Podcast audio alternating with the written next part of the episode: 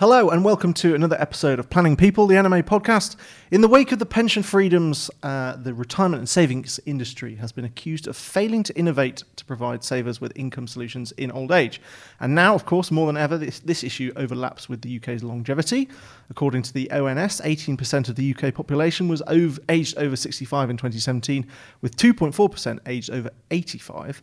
So we're all getting older, and with that comes the question of how we should fund our time in later life. So perhaps it's no surprise that some people who are property and asset rich are looking to equity release to pay for their lifestyles. So here to discuss all that and more with me is Charles McReady, who is Strategic Director of Policy at TISA. Charles, welcome. You join us hot off the heels of a rebrand uh, that saw TISA change its name, sort of. Um, start us off by telling telling me what that's all about. Yeah, thanks, Ollie. So the rebrand is is really about the fact that we are um, evolving as an organisation. We're a lot more strategically focused than we used to be, mm-hmm. and as a result of that, we thought that the old uh, acronym was inappropriate. So we've now changed that to the Investment and Savings Alliance and we think that's a far better description of what we do for our members. Cool. Uh, take note, everyone. The the name has changed from TISA to TISA. To TISA. Um, but good. I like. I kind of like that. It's sort yeah. of like you know, bit of change, bit of uh, bit of continuity. Like the more it changes, the more it stays the same, as they say. Plus la même chose. Um, we're here to discuss equity release, of course, but first it falls to me to subject you to a process that has been described as ritualistically humiliating, sordid, and very good fun by its critics. That was a lie. We don't have any critics. Uh, I am, of course, talking about the weekly Rock Hard Quiz, Charles, which this week, dun dun dun, is all about releases, specifically music and product releases. So, are you ready to take a trip down memory lane for five questions on those two things? Let's do it.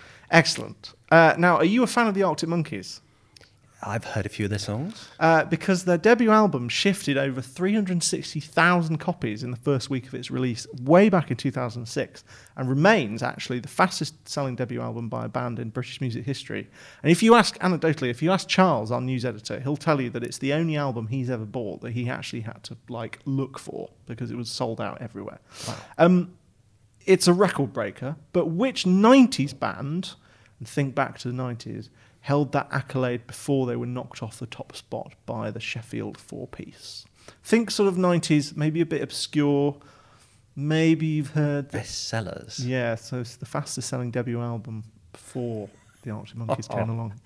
I, I, and I thought the first question was going to be the easiest, and I already want to phone a friend. Oh, it gets harder. it is the weekly rock hard quiz. I wouldn't have a clue. In the 90s, there's so many bands out there. Think of one. Fire think, one think. Think of one. Ah, oh gosh um, 90s, 90s, 90s. You might say I, I'm, Oasis. I'm just coming up a blank. What? You might say yeah. Oasis. Well, then say Blur then. It's not Blur or Oasis, though Oasis do figure in this answer. It was actually Elastica. Elastica. Do you remember Elastica? No. I don't know. Does anybody remember Elastica? Well, apparently their self-titled debut was released in 1995 and was the fastest-selling debut since definitely maybe by Oasis the year yeah. before. So the 90s was was an absolute record-breaking decade.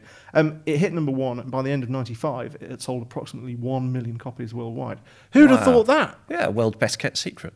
Indeed, indeed. Or is the world's best kept secret actually this fact, which is coming up in question two? uh, this week, a top American company released the first new model of an iconic range of products in four years, updating it for 2019 and keeping a concept it had been running since 2001 alive. Name the product. What was it? Oh, this is going to be really hard, isn't it? This isn't a best kept secret because it's yeah, all no. over the news. If you've read your is business it? news, your Bloombergs, you know. No, I'm not going to know this one either unless it's. It's the car. iPod. It's the iPod. Apple has updated its iPod Touch range after four years of doing nothing. Uh, it's killing off its other iPod designs and yep. adding processing power and extra capacity to its remaining offering. Uh, now, that struck me as a bold move, considering actually we all are glued to our phones all the time. I yep. am. Are you? Are you glued to your phone no, all the time? Not too badly, actually. Okay. You, you but I, I, I would be glued to my iPod more than to my phone. Have you got kids? Yeah, adults. Okay. same thing. Well, for anyone with lo- uh, with young children, uh, yeah. this is quite important because one industry commentator has said that this was a savvy move by Apple because it's allowing parents to uh, get their kids to access the world of devices without giving them full control over a phone. Okay. So they've potentially clever. tapped into a bit of a niche market. Whether that niche market will provide them anything like the huge revenue that iPhones have Yeah. uh, remains to be seen and probably won't be the case. But I- yes, it's I- the iPod. I guess that means we also need to change all the other devices that used to connect to our old iPods as That, we go that forward. would be correct. Yeah. But, you know, plus change. Can he, can he move by Apple? Indeed. Uh, Question three. Charles, do you remember the 1980s? Yes, Cast your mind back to the 10th of January 1985. I remember it well. Well known millionaire Sir Clive Sinclair is unveiling a product at a glitzy reception that he believes will transform road use. Do you know what I'm referring to here? X5? It's the Sinclair C5. C5. It's the C5. Close, close. Uh, I can which- picture my little three wheeler, white, Yes. very close to the ground, Yes. with a funny bearded chap driving it around, which it was, Sir a- Clive Sinclair. A funny ginger bearded chap. Yeah. Not that there's anything wrong with that. I've got one myself. Um, it was a flop. Yes. Uh, it was a, uh, a battery enabled pedal scooter. Uh, however, unfortunately, it became one of the greatest marketing bonds of post war British industry. Uh, after so much promise, the British motoring industry completely panned it. And having originally been intended to appeal to car drivers and cyclists alike, it eventually appealed to neither. But, Charles, the question is of the 14,000 C5s that were manufactured, how Mm-hmm. many were actually sold before the company went into receivership? Was it 4,000, 5,000, or 6,000? I'd say four. It's actually 5,000, so just under half. Yeah. Uh, that said, though it was a flop, the C5 has become something of a collectible item for those that care. And according to a search of eBay this morning, done by me this morning, Yeah. there does seem to be a healthy market for replacement and refurbished parts. Though sadly, I could not find a working model for sale. Which shows that the owners of this prized British failure do not want to offload such an iconically crap asset. I thought it was quite a well written line. Yeah, yeah, yeah. Round of applause to me. Uh, question four. We're getting through this very quickly. Um, if you remember the Sinclair C5, you may also remember the battle between VHS and Betamax. Does that ring a bell? That rings a bell, yeah. Now, VHS won that battle, uh, only to be kicked into the long grass years later by DVDs and, of course, eventually Netflix. But when was Betamax first sold as a product? Betamax, okay.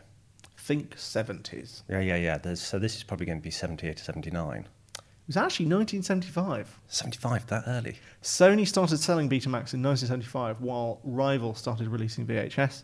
Uh, Betamax was actually a proprietary product, so it was an exclusively Sony idea, Yeah. uh, which you would think would be brilliant because it was exclusive. However, VHS won out because it was just so ubiquitous. Uh, think of it as the Tiger tank to the Soviet T-34 for those of you that care about history. And I know Tony Tony Stenning, if you're listening to this, I know you care about history. So think about that analogy and what I might be getting at there: a technically superior product outgunned by mass production. Yeah, yeah. Question five, the final question. This is the best. que- I was so excited to when I, when I found this. Uh, I found an article from the New York Times this morning from November the 19th, 1988, Charles, which quotes the following outcome from people who tried a new product in Tucson, Arizona. It tastes like burning plastic, said Jan Trulock, an administrative assistant at the Pima County Superior Court in Tucson, who tried it. We have three redacted in my house. We all tried them and ended up throwing them in the sink. We said, You've got to be kidding. People who tried the redacted reported a variety of disagreeable traits in the redacted, which is also facing medical review at both state and federal levels. But what were they talking about? It was a product release that went wrong. Uh, what that you eat? Are Uh, there any clues? Think something that's unhealthy, really unhealthy. Really unhealthy. Yeah, like everyone knows this is unhealthy. Think something that's not big, it's not clever, but we've all done it at parties when we've had too much to drink. Well, that, that kind of takes me down substances, but I'm not Well- sure that we really would. It's smoking. Smoking. This yeah. was the toughest question in the quiz. I must admit, I was loads, I mean, everybody smoked back in the 1980s. Absolutely, they did, which made the companies think, well, we could feed them anything. But it was Yeah. not so. Was it menthol cigarettes or something? It was smokeless cigarettes. I could not cigarette. believe this. It was the smokeless cigarettes released by R.J. Reynolds, the tobacco company, and this is quite interesting. It worked by heating and aerosolizing, didn't even know that was a word, tobacco flavor, and was intended to reduce the unhealthy side effects associated with smoking fags. Yeah. According to F. Ross Johnson, the businessman involved, however, it tastes, and this is a quote, it tastes like shit and smells like a fart. He further stated that we spent $350 million and we ended up with a turd with a tip. Um, the mechanism sounds awfully familiar to e-cigarettes, doesn't it? Which just goes to show that not all new ideas are really that new. Yeah. Which is an interesting segue to our topic today, Absolutely. Tony, which is about the idea of equity release. Is it a new idea? Is it an old idea? Um, thank you for part- participating in the quiz. It was a stellar trip down memory lane, I hope you'll agree. A pointless factual insight. Moving on to matters more useful, however, we are here to discuss equity release. So, just as a starter for 10, tell me the basics of what equity release is, because this is about unlocking money from someone's property, isn't it? Yeah. So, so equity release is effectively a loan. It comes in. It, it, it has changed as a product over the, the past few years. It used to be the case that somebody would give up uh, a certain proportion of their property, normally up to about a quarter or a third. Um, they would receive cash and they would pay interest on that money until the point in time that they sold the property. And the roll up of that cash often meant that there was, depending on when they took the product out, there was very little left at the end. And in some of the original products, some people even went into negative equity. Ugh. But this, this market has now changed considerably. So there are two basic equity release products. Yes, there are. Um, so the, the first one is uh, a lifetime mortgage. So the concept of that is broadly the same. Somebody will give you a lump sum based on the value of your house. You can do with that whatever you wish, um, and then the interest starts rolling up on that until the point in time you sell the product. Uh, that has changed slightly as well because you can now have the option of taking out the lifetime mortgage but paying back the interest like a normal mortgage so the interest doesn't roll up Yeah. um, until such point in time as you feel that you don't want to pay the interest anymore, at which Yeah. point it starts running up. Yeah. So that, that's um, a more flexible arrangement, and it also means that you're, you've got that mortgage facility in place for life at the point in time you've, you've bought into that. Yeah. Um, and indeed, we're seeing quite a lot of people from their mid 50s taking on lifetime mortgages and just locking into those products now, but paying the interest. Mm. And also, the rates of interest have come down quite a lot over the past few years. So, that's, Sure. again, that makes them quite attractive.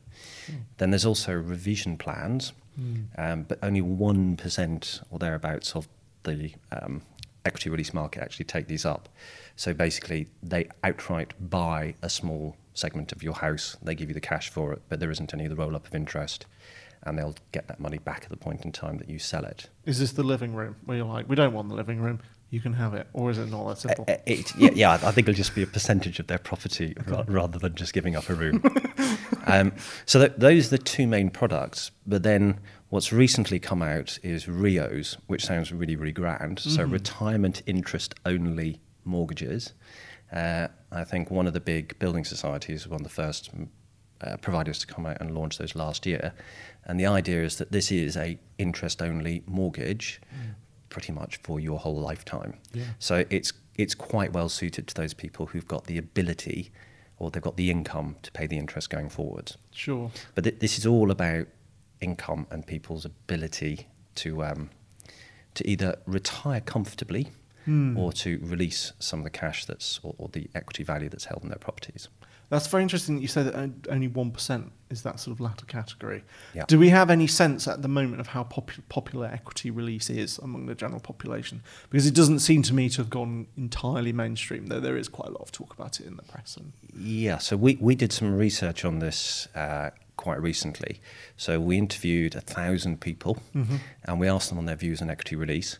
Uh, one of the things that was really interesting is that people have strong views about equity release. They don't actually understand what it is and what the product is.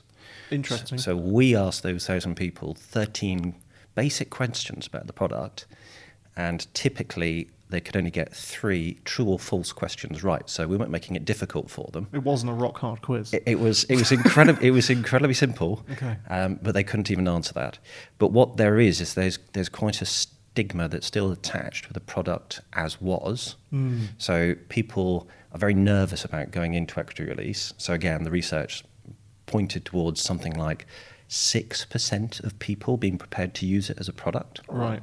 I, I personally don't believe that that uh, stigma will remain at the point in time they find themselves short of cash Hmm. and they start looking at different options. And equity release will present itself as one of those. And What I is the stigma that they're, be- that they're in debt and that that's sort of socially in part that it's debt, but also because it wasn't a great product. The interest rate was very high a number Right. of years ago, and a few people ended up in negative in, in negative uh, equity. Hmm. So there was a debt to be paid at the point in time that a parent or a grandparent Sure. died.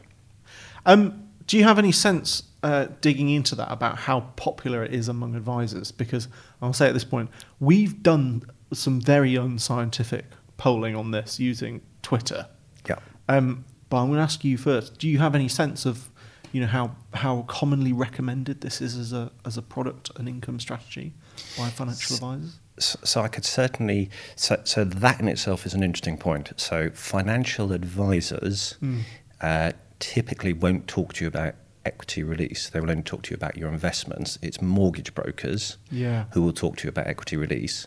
So you end up having a conversation with a mortgage broker only about the equity release component and not about what you're going to do with the cash, how you might invest it, if you're looking for an income, how that income Yeah. might be given to you.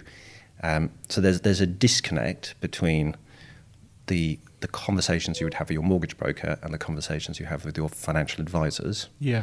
And indeed, one of the challenges we have is that it is not a holistic conversation. Yeah. So for the people who are going to get equity release, they're not going to get the advice on how they should wisely use that money Yeah. if they're seeking an income. What their retirement. goals are or what they'd like to do. Yeah, they'd need separately to go to a financial advisor. Mm. And also, I believe that as of recently, there was only somewhere in the region of 400 mortgage brokers who had the qualification and the permission to provide advice, um, which is far too small a number for the potential numbers of people who are going to be seeking advice going forwards. Yeah. So I think we as an industry need to do a lot more to bring more uh, advisors into providing mortgage Yeah. equity equity release advice going forward. That's very interesting for two points. First of all, because I saw an ad for a company which shall remain unnamed but begins with the word sun and ends with the word life, uh, where they were sort of saying to their customers via the, via the medium of Carol Vorderman, who was fronting their campaign, Yeah. um, that their customers uh, could have a, a session with an advisor. Mhm. Uh, and it wasn't stipulated what kind of advisor that was. So I thought it was interesting that it kind of there was a little bit of murkiness there that maybe customers would end up with something that they didn't expect or weren't entirely clear on in terms of what the service being provided to them was. Um, but also, secondly, because I think your answer to that question uh, conveniently and fascinatingly ties in with the results of our very unscientific polling. So we asked IFAs on Twitter that we said we're trying to gauge the popularity of equity release as an income solution for a podcast. Uh, how often have you recommended it to your clients in the last two years? And 9% said regularly, uh, 9% said occasionally, 18% said just once or twice. Because I wanted to get the difference between, you know, regular occasionally Yeah, or just yeah. Once or twice, to- sort of on a discretional level, uh, a discretionary level, and 63% said never. Um, now, I should say at this point that there were only 65 people taking part in the quiz, but I thought it was an interesting snapshot that ties in quite neatly with perhaps with your conclusions A- there. Absolutely. Is it time for the conversation there to change? Actually, do IFAs need to get involved more in equity release market, even if it is to advise people not to do it? Because that's a value. Yeah, I, I think what would work very well is if the IFAs had their own uh, kind of mortgage broking facility in house and then tied those two conversations together with the client Yeah. so that it's it's holistic and it's looking at you know because the, the financial advisor will, will have a very good sense in terms of their objectives, how much income they're going to get, what their retirement uh, outcomes look like, and can then advise them in terms of what sort of uh, income they might want to try and release from their property, the impact of that, whether or not it's going to make enough of a short make up the shortfall. Um, but they, they should be driving that conversation really, and I think in too many cases it's it's individuals who are kind of making those decisions themselves because clearly it's not coming from the financial advisory community at the moment. Mm. But also it's it's a massively growing market. So last year um, there was something just shy of four billion pounds worth of equity release cash was made available to the public who released this out of their Wow. properties. Uh, in the first quarter of this year alone, it was just shy of a billion pounds again. Okay. And uh, you know, very very reliable sources like the Equity Release Council and the FT estimate that this year we're probably looking at about five billion pounds being released. But this is only, and I think personally, this is at a very early stage because the people who are in retirement today are fairly well off compared Yeah. to generations that are going to be facing retirement in, in the not too distant future. Hmm. So they have less of a need to tap into to the wealth within their properties. Yeah. But certainly the, the generations who are kind of 50 and younger, but certainly, you know, 50 to 65s, there are 10.5 million people at that age group. We hmm. think seven and a half have undersaved for retirement. And just to give you a sense of scale of how bad it is, um, even before, well, before auto enrollment, um, at the point in time that defined contribution pensions were starting in the 1995s, kind of mid 1990s, only 30% of people in the private sector were saving into a retirement policy at any one point in time. So if you if you kind of imagine that that lack of saving building up and sitting in that generation of 50 to 65 year olds, there's there's about two thirds of them have undersaved. Yeah. For the vast majority of them, the only other asset they have is their house. So that's where they're going to be looking. So I can see the whole equity release demand really taking off in an enormous way That's in the next fascinating. 10, 15 years. Yeah, and it ties in actually neatly uh, with um, some of the other podcasts we've done on intergenerational issues. Because one of the, you know, there's a huge sort of uh, tabloid debate at the moment about millennials and snowflakes versus the, the, you know, the rich baby boomers. But one of the things that was really obvious from the podcast I did last year about intergenerational issues was that Gen X are a really squeezed generation. Mhm. You know, they've got property, but they haven't saved enough. Perhaps they've only got a little bit of DB, perhaps that's been cut off during their accrue period of accrual. Uh, and they've gone into DC. So, and they've got all sorts of other pressures like the aging population, which means their parents are in care homes that they've got to fund. Their kids are going to university more than ever. So, Mhm. the, that group of people are really going to be looking for a lot of perhaps different income solutions to fund their way through their own longer life, aren't they? So I, I think they've got two trump cards to play with, and you're, you're absolutely right. The- These are a very squeezed generation, and, and um, people don't often look at them. They they often look at the younger generation, say they're Mm. Yeah. having a really really hard time, but actually, Yeah. you know, you're, you're you're bang on the money with Generation X. So their parents are 20, 25 years older than they are, and that's the group in their kind of 70s and 80s Mm. Yeah. who as as a generation, the 70 to 80 year olds have got 80 percent home. Uh, well, they've all they- they've got 80 percent home ownership, so they have equity in their properties. So this is really across the whole of society. It's not just limited to rich people, albeit there's quite a big imbalance between the wealth of the the, um, the better off uh, consumers rather than the less well-off people. But essentially, those people in their 70s and 80s, that their natural life expectancy is is not going to be much longer. Um, so we're expecting a large number of those to start uh, reaching the end of their, their their life expectancy. As they do so, they're going to release huge quantity of, of cash. So we we have a figure. I think it's about 1.7 trillion pounds is tied up in the people who are aged 60 and above. So a good chunk of that is going to sit with the people who are kind of 75 and above. So a large release, a tsunami of cash could potentially come down and benefit Generation X. That will probably be spent by Generation X on their own retirement. Yeah. And Generation X might also then dip into their own property through equity release as another mechanism to further boost uh, their retirement needs. Yeah. And again, the research that we did was pointing to the the so of the people that we surveyed, they thought that their shortfall in retirement was going to be about eleven and a half thousand pounds per year, hmm. which is enormous. Hmm. So even if you had 150 grand released from your property, you'd probably only get five thousand pounds a year from that. Yeah. Which If you were lucky. enough. So you, yeah, you, for a lot of these people, they need to be able to release 250 to 350,000 pounds, which they probably don't have sitting in their property. I was going to ask you, are there hypothetical future scenarios where you get people of that generation going to their mortgage broker or their equity release person and saying, "Oh, I didn't know I could only release 150k. I need the full value of my property," and they're saying, uh, uh, Which they no won't way." give them. Which they won't give them. No, no. Interesting, interesting. Um, interesting to hear that it's uh, perhaps an increasingly popular product. Um, who are the market entrants here? I remember very early on in my career as a journalist um, that I wrote a story about equity release, having no real experience of sort of um, writing about it, about it as a mechanism as a problem. A, um, a problem? That was a Freudian slip there. as a product.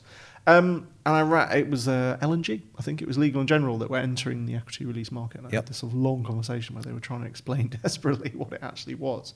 Um, how many people are entering this market? Are there lots of providers, and what, are they generally? Are they insurers or? So, i- interestingly, the sorts of firms that are very well aligned are those businesses who've got annuities. So, the challenge of equity release is that the money that's being made available might have to be loaned out to the, the homeowner for 20, 30, 40 years. Mm, yeah. Um, so typically that's come from from annuities, which again it's a pot of money that's going to be paying out for similar lengths of time. Yeah. So that's why uh, L&G it was and Aviva in fact sort of two big names that are in that space, and also that's why Just uh, merged with an annuity company Partnership. to fund their ongoing expansion. So I think it's it's it is it will continue to be the organisations that have access to that very long term cash, but pension freedoms created a bit of an issue for us mm. because they've now encouraged the vast majority of people to no longer go and take up annuities, but rather go down into drawdown products.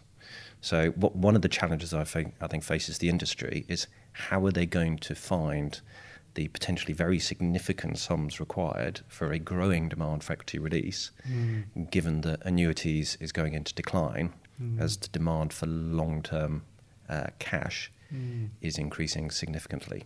See, that's interesting because I saw a story. I think it was. I think it was this year. It was basically saying that the there was an unexpected dip in life expectancy, which which had made some of the insurers a lot of money because their predictions about how long people would live, policyholders with annuities, were sort of um, incorrect, and Yep. they they were sort of making money off the back of it.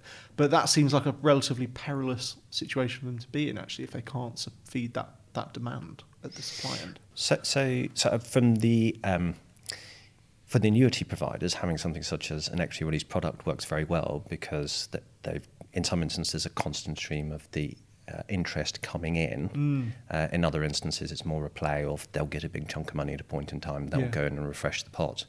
Um, but yeah, I, I, I, don't think as an industry we've worked out how we're going to crack this yet because the fund management industry and the general retirement industry uh, do not have the ability to put cash aside for such a long period of time. They might have to develop some specialist products. And I was going to ask you about this because uh, obviously businesses offering this want to be profitable. Yeah. Um, and if we're in a if we're in a stage or a phase that is very uh, protracted, where the money's out there but it's not come back coming back in, I mean, is there any evidence that it's actually profitable for the providers at the moment, or is that a waiting game?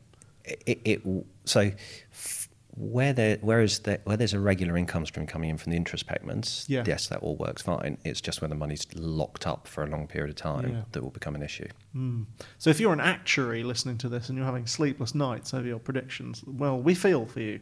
Um, talk to me about risks. What are the risks of equity release? I mean, quite simply, you know, you could be in negative, negative equity. I know, I know, we've talked about that, but what are the other, what are the other risks? So I, I, I guess the key one is if you dis, well, one you made a bad decision in terms of you've you've entered into an equity release deal and then you find for whatever fortunate reason you no longer need it. Hmm. It's pretty expensive to unwind from it. Hmm. Um, the other big risk is interest rates can go up. Hmm. We, we've all got very used to an environment where it's been half a percent for eight nine years now. Well, three quarters of a percent quite recently, but that's I know I have. but but that is nothing. Yeah. Um, and as a slight tangent, I think that is one of the things that has, and this is my personal belief, that's one of the things that's driven up house prices, because typically we all have a capacity and, and an appetite to pay somewhere between a quarter and a third of our income as either rent or on a mortgage, and as the the as our ability to borrow through decreasing interest rates went up, so did house prices. And if you look at a graph of the two things, there's this amazing correlation between them. Yeah. So when people are talking about the fact that house prices are now much higher multiples than they were, so I've looked at the, the, the, the stats. So back in the 1970s, income to house price was a multiple of about four. That went up in the 1980s. We had a bit of a housing boom in the 1980s, went Yeah. up to about five.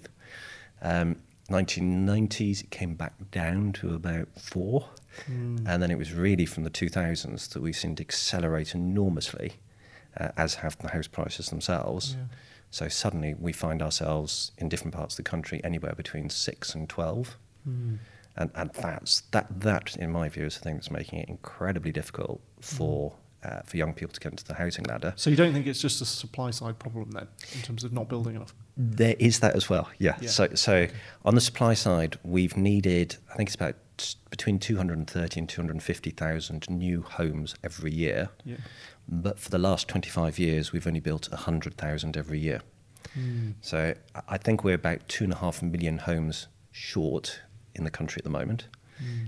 Um, so th- there, is, there is that factor. But if the, the affordability side, um, through the interest rates, I think I think is the real driving force. What would be very interesting is is to see if there were to be another economic downturn, or if things continue to go very well, but interest rates went back up. Mm. What impact would that have on people? Because interest rates, and everybody's got used to them being so low. If Yeah. it went from three quarters of a percent to two percent, Yeah. Most households would really struggle. Yeah, they'd ju- really, really just just to pay their mortgage. And what's going to happen? That's going to drive down prices because people won't have the capacity to borrow anymore. Yeah, interesting. You're the first person to come on this podcast and talk about house prices and not make me want to cry. Good, Uh, good. Perhaps I'm betraying my own situation there. Um, talk to me about the work that TISA has done on equity release. Is it TISA or Tizer? I know. Uh, we, we, we, we, we, we we call it Tizer. You're going for Tizer. Um. I, I think some people call it teaser, but it, It is We're, we're quite happy with both. Okay, you heard it from the horse's mouth. It's Tizer, people. It's Tizer. It's Tizer.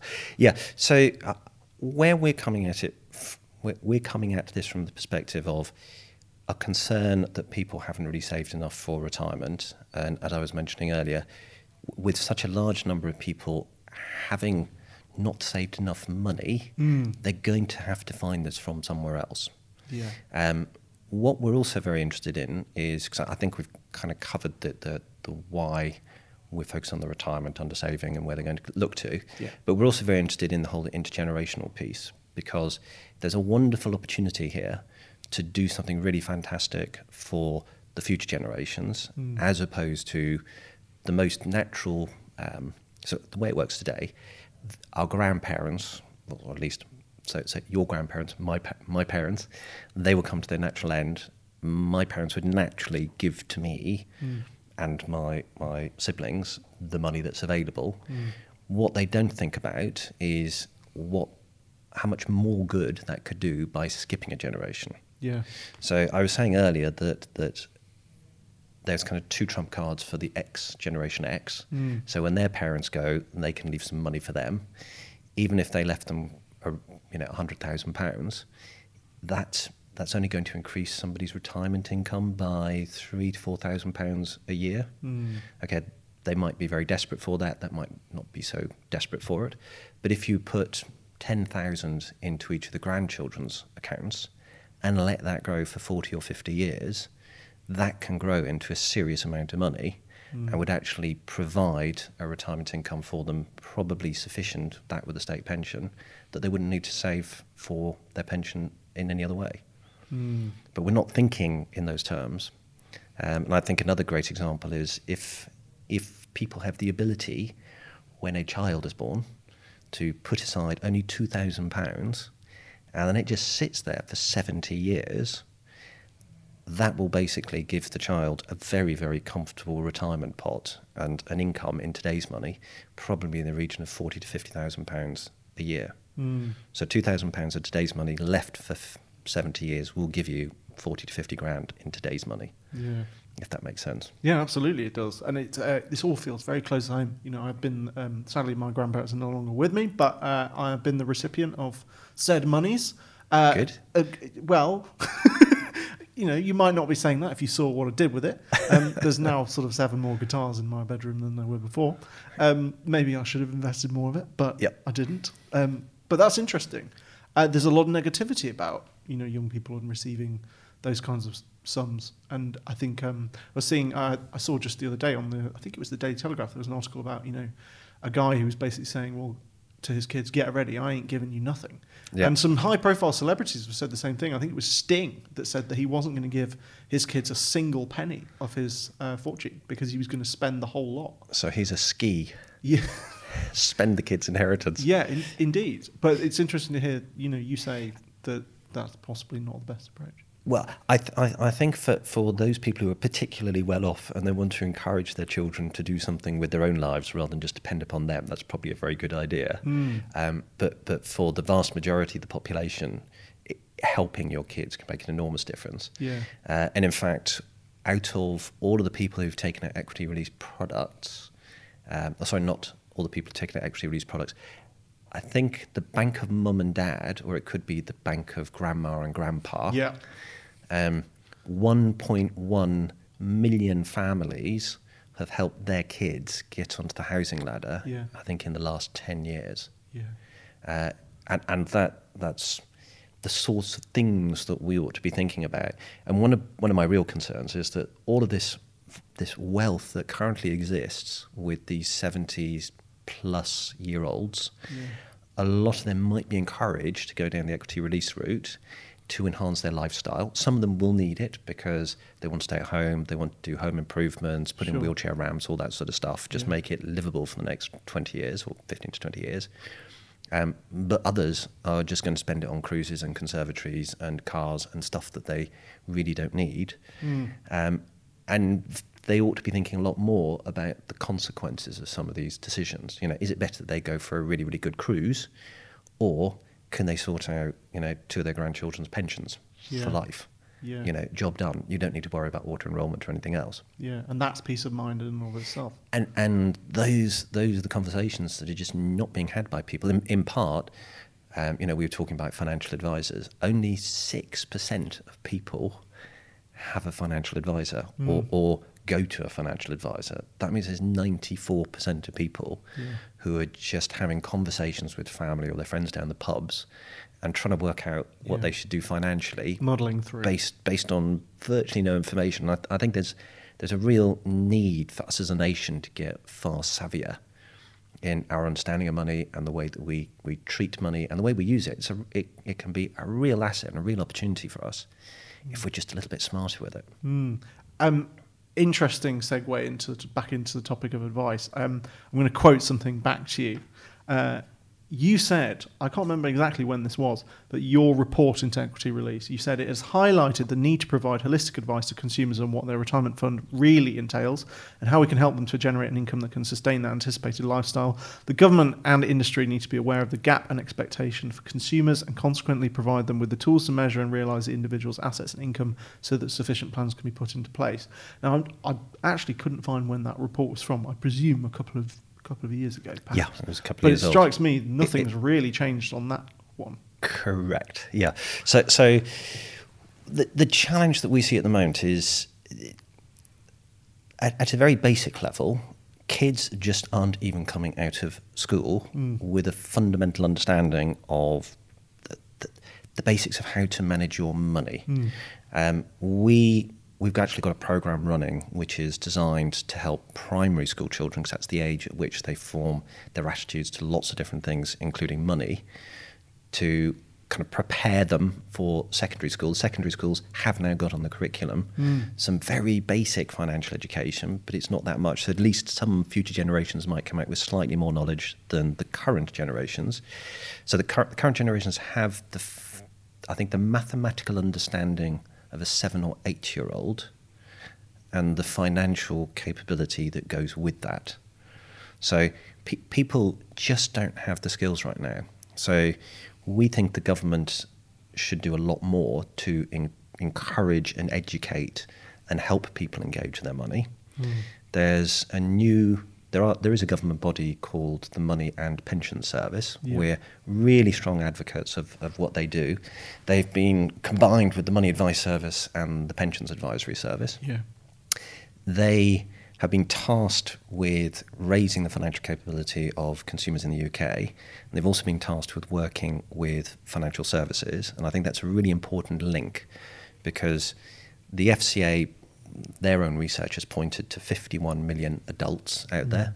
And I quoted 6% of them are seeking uh, financial advice, we think there's somewhere in the region of 43 to 45 million people who are muddling through. Yeah.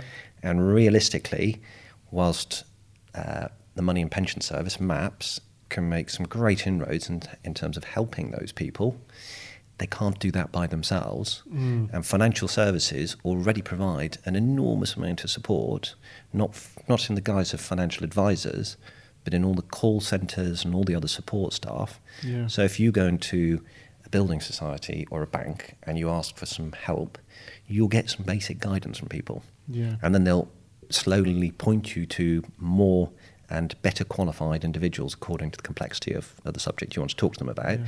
And ultimately, you might end up speaking to an advisor. Yeah. Um, but there are there are tens of thousands of people out there today that can help you in that way. But what they're not allowed to do is in financial services, especially the regulated firms, there's a very thin line between what is guidance, so giving you information, and what is advice. Mm. Um, that that's critical because in guidance we're not allowed to personalize the information for you. Yeah. So the, the the challenge that that consumers currently have today is even if they were to go to Maps and look at the information that's available to them, it's not personalized to them. Mm. So it's it's not coming at it from the consumer perspective of I've got a particular problem, you know, can I go through an algorithm that will help me to decide if I should just stay in cash or should I think about an investment or should I think about equity release? And the, the more that we can do to have some really basic, it's not quite rules of thumb, but, but that sort of idea, some, some really basic um, kind of algorithms that people can go through Mm. would help them enormously Mm. and make it simple because pe- people, one, they don't know the questions to ask. Yeah. They, they are operating at a massively simple level, and we can't complicate it for them. Mm. But also, because it won't be advice, they need to make a decision at the end of it. Yeah. So we need to make it really accessible and very simple for them to understand. Mm. So we would love, we, we think that the regulation actually needs to change so that we can do a lot more on the personalisation side. Um, so a, a- a very good example of, of just how crazy it is right now. Um, robo advice is something that everybody's very familiar with. Mhm. Um, there's there are some great propositions out there. One of the um, one of the Tizer members, large banking organisation, has made robo advice available in the branches. You go in, you look at a pad, it takes you through an algorithm, it filters people out, and it's it's designed for people who've got high cash balances. Should they be doing something else with the money? Um, a lot the filtering process typically knocks out a lot of people and suggests they just stay in cash for uh, reasons of their risk appetite or um, or just it's an inappropriate investment for them to make, and that's all advice. And they pay a small amount of money, you know, tick in the box, great. The the organisation who provided that advice, if they subsequently change, say say the the consumer went and bought a unit trust from one of the big fund manager houses, if they change the fund manager, if they change the unit trust because they think it, there's a better solution for the clients according to that type of advice, they can't go back to the original customers who received the advice and say, we've now changed the provider or we've changed the fund or both. We think you ought to reconsider your position. They hmm. can't approach them because that's advice. Yeah. Okay. So that that that's Yeah. and the, and also the the FCA as it is today is very much um, focused on detriment to consumers where they've received advice as opposed to detriment where they haven't received advice. Yes. And then back back to that robo advice Yes. example. So again, one of the banks did a lot of research. They put a large number of people through advice, filtered them out. Same question: Should you be in cash? Should you be investments? I think they filtered out about ninety percent of people. They said it was inappropriate for them to come out of cash and go into an investment. Mm. Um, they then took the similar t- type of group, so similar uh, segment, and put them through a uh, self-directed uh, process, the same sorts of questions, same sorts of filters. But in this instance, 90% of the people ended up going into the investment Mm. because they weren't they weren't able to make an appropriate decision by themselves. So I think it's really, really important that that we make guidance a lot more, as I say, accessible, a lot easier for consumers to follow, and to personalise it so they can make decisions that are appropriate for them. Um, but I think the FCA needs to undertake a, a significant review um, Yeah. to look at that. It's interesting here you, here you mentioned Maps. Uh, I'm going to ask you a loaded question because I've been trying to get an interview with the chief executive of Maps, one Hector Sants, Yeah, uh, for many, many months. he's, he's the chair. Yeah, He's the chair. Yeah. Apologies, he's the chair. Um, and it's been a no every time. And he started to, he did some press. So I, I wanted to ask you, seeing as I had the opportunity, do you think it would be a good idea if Hector Sants came into this studio and explained how uh, Maps is going to try and start to chip away at that iceberg of financial disengagement among consumers? Because obviously that's a huge, huge task. And, you know, Absolutely. as a straight talking journalist, I know that it's not going to happen overnight, but it'd be great to ask him some questions about it. So, would you endorse some kind of session where he could come in and answer some questions and you know put the record straight about what Maps is actually going to do strategy wise? So, so I, I, I certainly think it would be a great idea for Sir Hector to come along and, and have the opportunity to kind of explain to a broader audience what, what they're doing at Maps. Um, I have had some insights as, as to kind of their current approach. So, having been formed as a new organisation, so the Single Financial Guidance Body last October, Yeah. um, so Sir Hector was was um, put in place, and also the new chief exec John Govett were put in place. Yes. And they both spent a period of time until the beginning of this year, really, looking at kind of the current structure and thinking about how they would transform the, the money advice service and TPAS into something new. They've kicked off. Uh, as of the beginning, well, earlier this year, but only you know relatively recently, some weeks ago rather than some months ago, a listening process. So they're going to create a strategy for the new organisation, which they will make public at the end of this year. They're Wow. going through a Okay. big um, listening exercise. So it, it's going out to industry, it's going out to all the different partners they've been working with, it's speaking to charities. There's a very broad audience that they have in terms of all the touch points.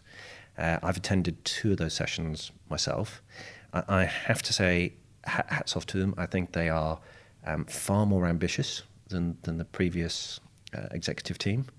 Uh, I think they have a much greater ap- appetite to address the opportunities that are available to them and really helping consumers. Um, they also understand some of the challenges, such as pre- previously the um, the activity that was set for MAS and TPAS was all was all activity based. You know, how many people can you give Yeah. um, guidance to? Yeah. and that's Agree. not the same as did you provide a service Yeah. that delivered the outcomes Yes. that really helped consumers. Pension Wise was really reliant in its marketing on those sorts of statistics. Because it was about reach right you know they were saying you know what was the statistic? Statistic it was like you know 90% of people have had a good experience pension wise but that's irrelevant if you've only seen three people you know it's, and, you know, it doesn't tell you did, did they end up in a solution which then delivered the additional retirement income they Yeah, were looking yeah. for or have no they saved there, more? Yeah so I, I, I- I, think both Hector and John are really on that and that, that's massively encouraging so it could well be and if I was in Hector's shoes I'd probably be waiting Hmm. until I had something more definitive that I could tell you Hmm. and then want to sing from all the rooftops and say this is our plan this is what we're going to do Yeah. this is how we're going to do it. Um, so I think he's probably just keeping his powder dry till he's in a better position to how talk. interesting well so hector if you're listening to this a loving invite for whenever you're ready to come in. Please come and see me after class. Um, brilliant. Thank you for that charles. Uh, and thank you for joining me. You have achieved i think what i hope to achieve in every podcast but sadly don't which is some kind of sense of a topic but within the broader picture of how it all works um, Fantastic. which is brilliant. I really, really love that. Um, I am afraid to say, however, that's just about all that we've got time for this week. Suffice to say, if you have enjoyed this week's episode and want to hear more, please do subscribe to the series on iTunes and please, please do leave us a lovely review. We don't bite. Um, in addition, if you have experience of advising clients on equity release, if you're among the few that have, uh, or alternatively, you just have views on the subject that you would like to share, get in touch with us at news at ccy.co.uk. We do read everything you write. Uh, we do find that very interesting. Um, but apart from that, uh, it's goodbye for now, and thanks for listening. Thanks.